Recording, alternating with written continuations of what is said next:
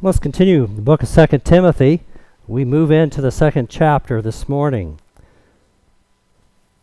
The Moravian Christians, which really had a big effect on John Wesley.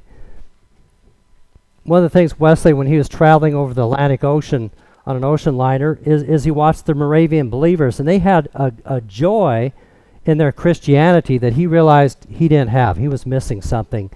And out of their experience, he, he committed his life to Christ and, and drew closer to his Lord. But the Moravians, they have a Moravian covenant uh, for Christian living. Let me just read part of it.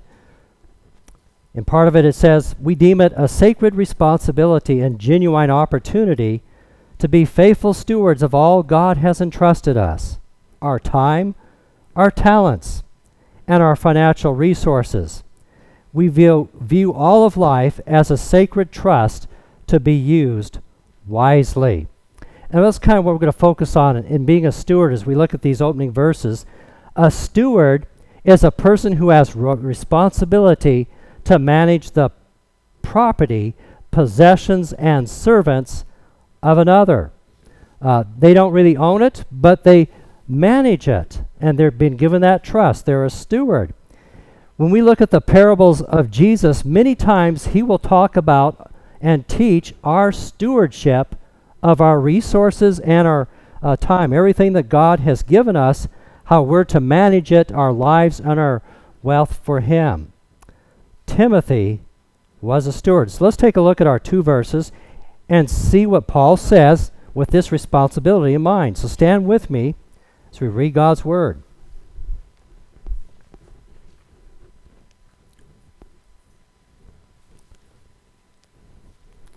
All right, Second Timothy, second chapter, verses 1 and 2. And here Paul says, Thou therefore, my son, be strong in the grace that is in Christ Jesus. And the things that thou hast heard of me among many witnesses, the same commit thou to faithful men who shall be able to teach others also. Let's pray. Uh, Father, we thank you how much you have blessed us with. Uh, each one here, Lord, your blessing uh, of hand has been upon us.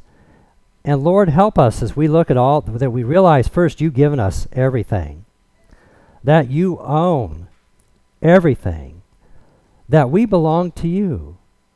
And Lord, help us to serve you wisely, generously, in all that we do, uh, realizing you're the master. For we ask it in Jesus' name, amen. Please be seated.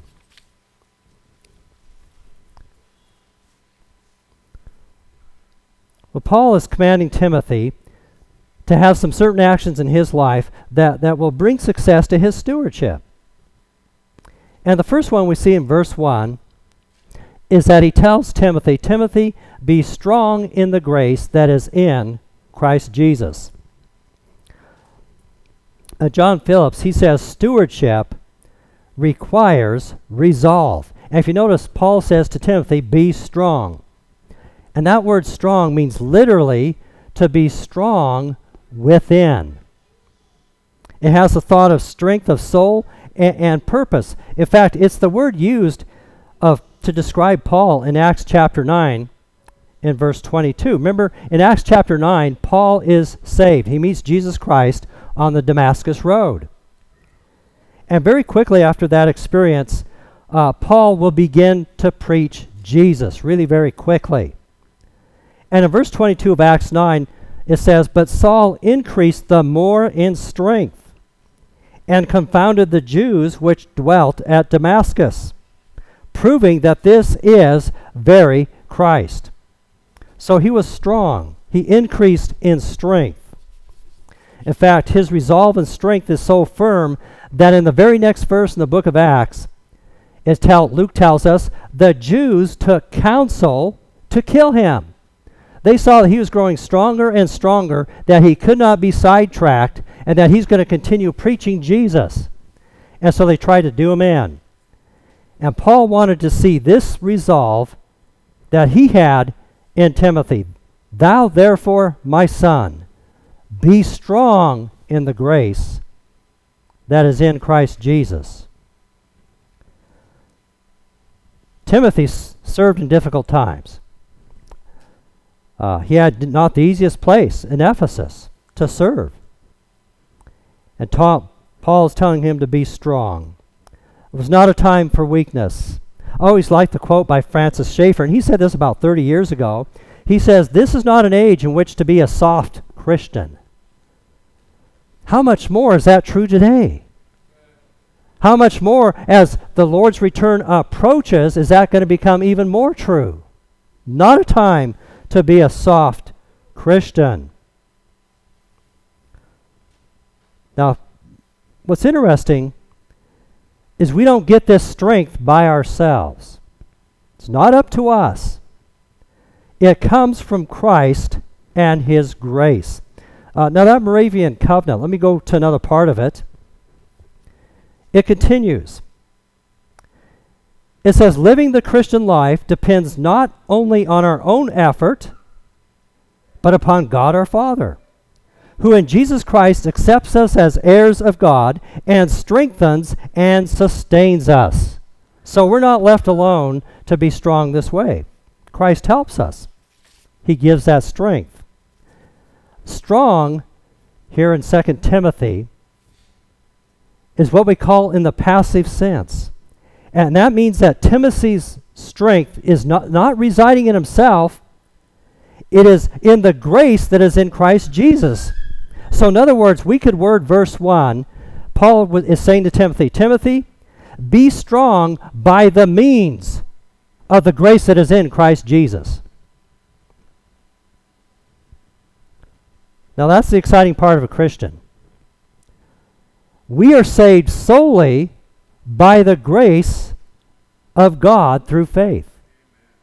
Not of ourselves, it's God's gift. The other aspect is we are kept saved by the grace of God, who continues to uh, forgive our sins and, and cleanse us from all unrighteousness. You see, when we get saved, we don't live a perfect life, do we? When we get baptized, we don't live a perfect life. It's a picture of what God's grace has done in Christ. And He continues to forgive us and, and cleanse us and keeps us saved. I always like what Dr. John MacArthur says. If we could lose our salvation, we would. Nobody get there. So Paul encourages Timothy Timothy, be strong in the grace of Christ. And we see that kind of written through many of his letters. Uh, to the Ephesians, he will write in his letter to the Ephesians in chapter 6, he will tell them, My brethren, be strong in the Lord and in the power of his might. Notice he didn't say to them, Be strong in your own strength. Go to the gym and buck up. No, he says, Be strong in the Lord and his strength. That's where it's at. And then he tells those Ephesians here's how you do it you put on the whole armor of God. You see, God has supplied everything we need to stand against the wiles of the devil, to stand in our time, our age. He gives us the belt of truth, the breastplate of righteousness, feet shod with the gospel of peace, the shield of faith to take up, the helmet of salvation, the sword of the Spirit, God's Word, and prayer. You see, the grace of Christ provides everything we need, including strength. That's why Paul told the Philippians, I can do all things through Christ who strengthens me. Because he does.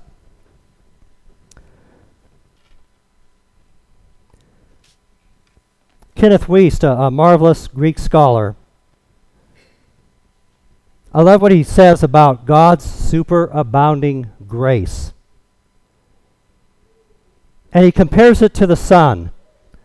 You really, we, we take the sun, and how much of the sun's energy, light, and heat really touches our planet? It's a pretty small amount. I mean, it's just a huge uh, thing, star out there, generating mammoth amounts of energy. And only a little bit of it touches the earth. rest of it just goes off out into space. He, he said God's grace is like that. It's just uh, infinitely big. But let me read what he writes. He says, There's enough grace in God's heart of love to save and keep saved for time and eternity every sinner that ever has or ever will live and then enough left over to save a million more universes full of sinners were there such, and then some more. But he didn't quit there. He said, There's enough grace available to give every saint constant victory over sin, and then some more.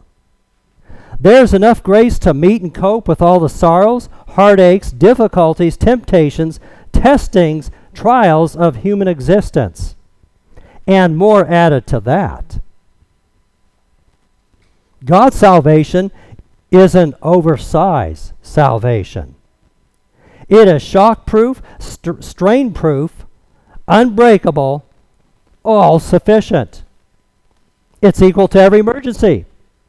It flows from the heart of an infinite God, freely bestowed, righteously given through the all sufficient sacrifice of our Lord on the cross. Salvation is all of grace. Trust God's grace. It is super abounding grace. No wonder Paul said to Timothy, Be strong by the means of grace in Christ Jesus.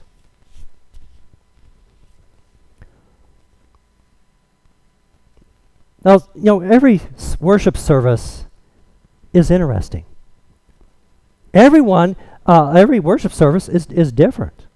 Uh, I, I like to show up to see what, how different it's going to be and what God's going to do. Uh, last Sunday night, our, I think our service kind of changed when one song was requested. Uh, Lydia requested the wonderful grace of Jesus. And that was a powerful song. Now, I, I want to we're going to sing it hopefully next Sunday, but we need Miss Leila Ann well uh, so she can be in our team and help us lead that. Did you tell her to get well, John? Yes. Okay. That, that. But wonderful grace of Jesus. Uh, I love that opening verse.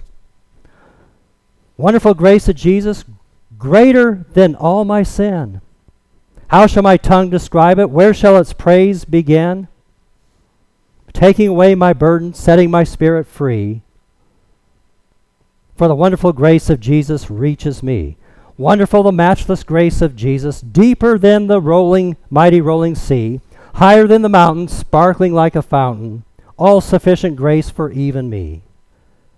Broader than the scope of my transgressions, greater far than the scope of my transgressions, greater far than all my sin and shame. Oh, magnify the precious name of Jesus, praise his name. What a song.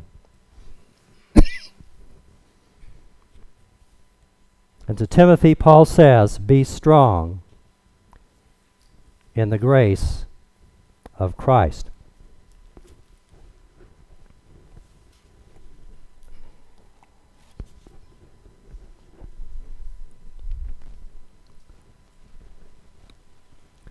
So, as a steward, be strong in grace.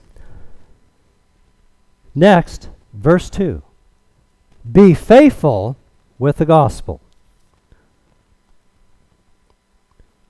Paul says, the things that thou hast heard of me among many witnesses, the same commit to faithful men who should be able to teach others also.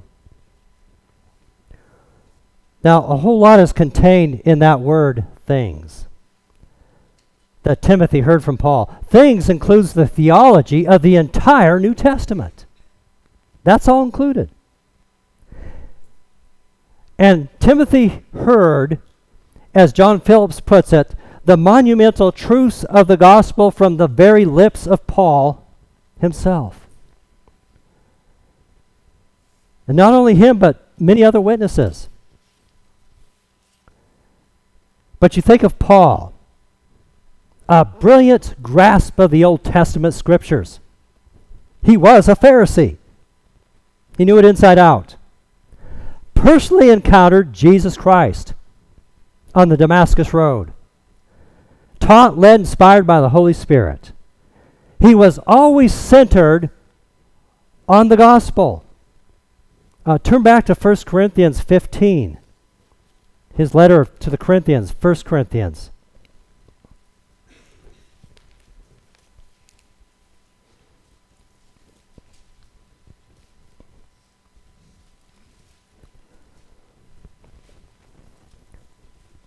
First Corinthians 15, verse 1, he, Paul says, Moreover, brethren, I declare unto you the gospel, which I preached unto you, which also ye have received, and wherein ye stand, by which also ye are saved, if ye keep in memory what I preached unto you, lest ye have believed in vain.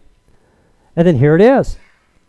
For I delivered unto you first of all that which I also received, how that Christ died for our sins according to the Scriptures, and was buried, and that he rose again the third day according to the Scriptures. And then he goes on to list all those who saw the resurrected Christ. Turn back to chapter 1 of 1 Corinthians.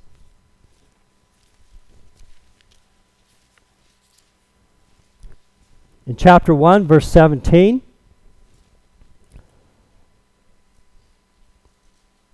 Paul says, For Christ sent me not to baptize, but to preach the gospel.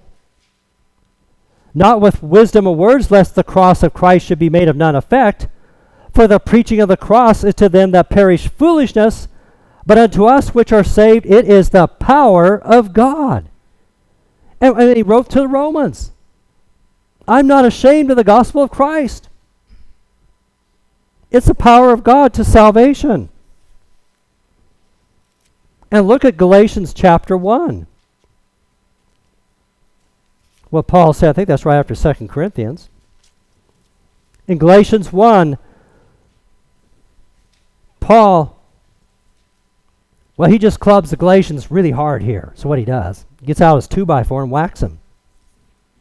In, in verse 6 of 1, he says, I marvel that ye so soon removed from him that called you into the grace of Christ unto another gospel which is not another, but there be some that trouble you and would pervert the gospel of Christ.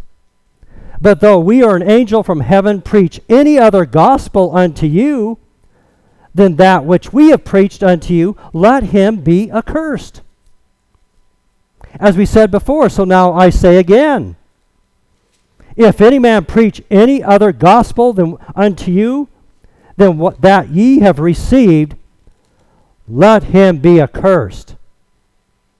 For do I now persuade men or God? Or do I seek to please men?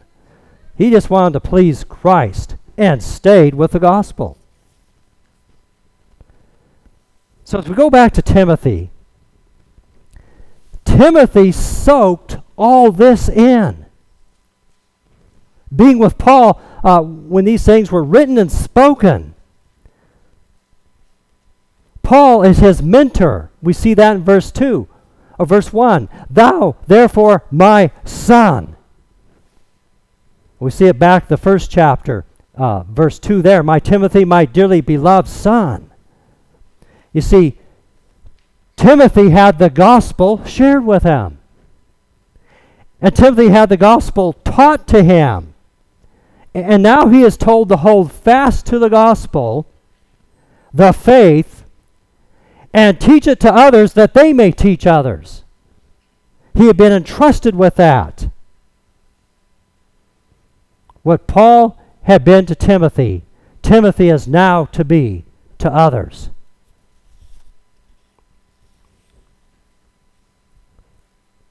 William Barclay says it's not only a privilege to receive the Christian faith, it is a duty to transmit it. And Paul says here that the gospel of faith needs to be transmitted to faithful men who in turn will teach it to others. And Barclay observes, he says, think about it. The Christian church is dependent on an unbroken chain of teachers.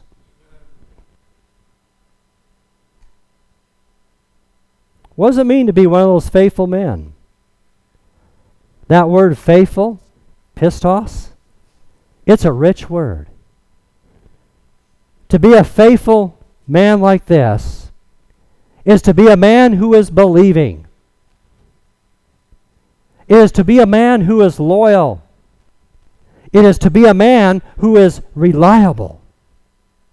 And Paul says, teach it to those kind of people, those kind of men,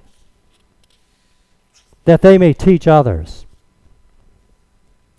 Uh, Faulkner, he says, these believing men are such that they will yield neither to persecution nor to error. So the teacher's heart has to be stayed on Christ, a heart so fixed on Christ that no threat of danger would sidetrack his loyalty, that no seduction of false teaching would cause him to wander off. They're to be steadfast in life and in thought. Now, I'm thankful for our faithful teachers we have here. We need every faithful teacher we can get. Vital task. And our teachers do a great job.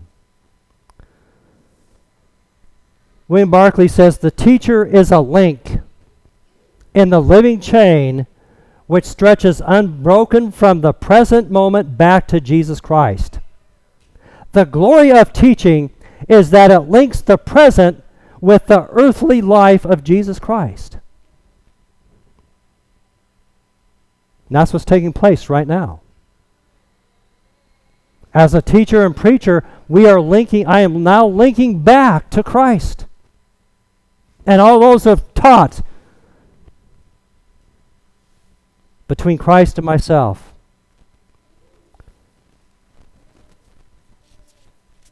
I am thankful for the living links in my life who shared the gospel.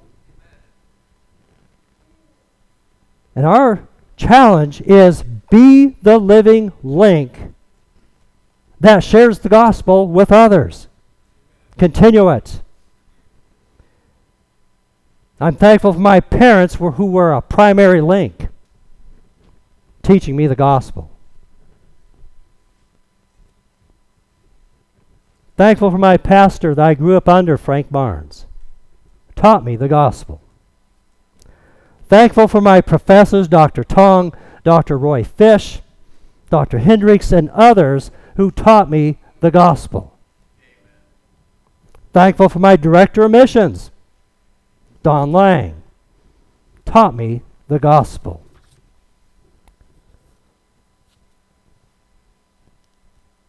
But it all traces back to 1924 in the plains of North Dakota.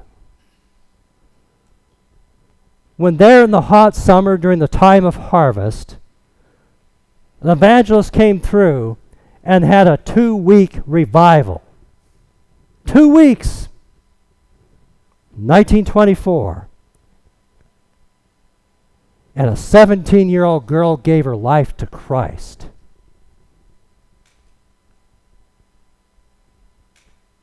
and her future husband did the same. My grandparents, Margaret and Ed Schmaltz. You see, do those commitments mean something? They mean everything. She's the one I can trace my link back that far. I don't know who the evangelist was. He's part of it. And whoever taught him and shared the gospel. But well over 90 years later, her commitment, her link and what she did in her family, my grandfather, carries on.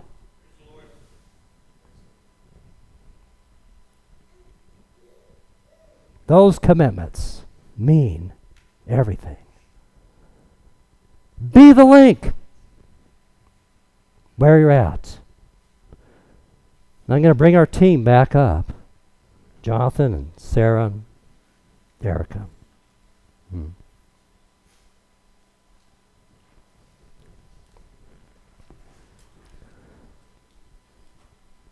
Maybe this morning you need God's grace for whatever it is. You know, grace, uh, grace to save us, grace to walk with us through every moment.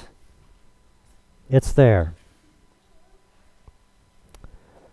And maybe God has challenged us to stand up and be that link. Teach and share the gospel to others. Be faithful. Be that steward. Jesus paid it all. Let's stand as we sing that. You come.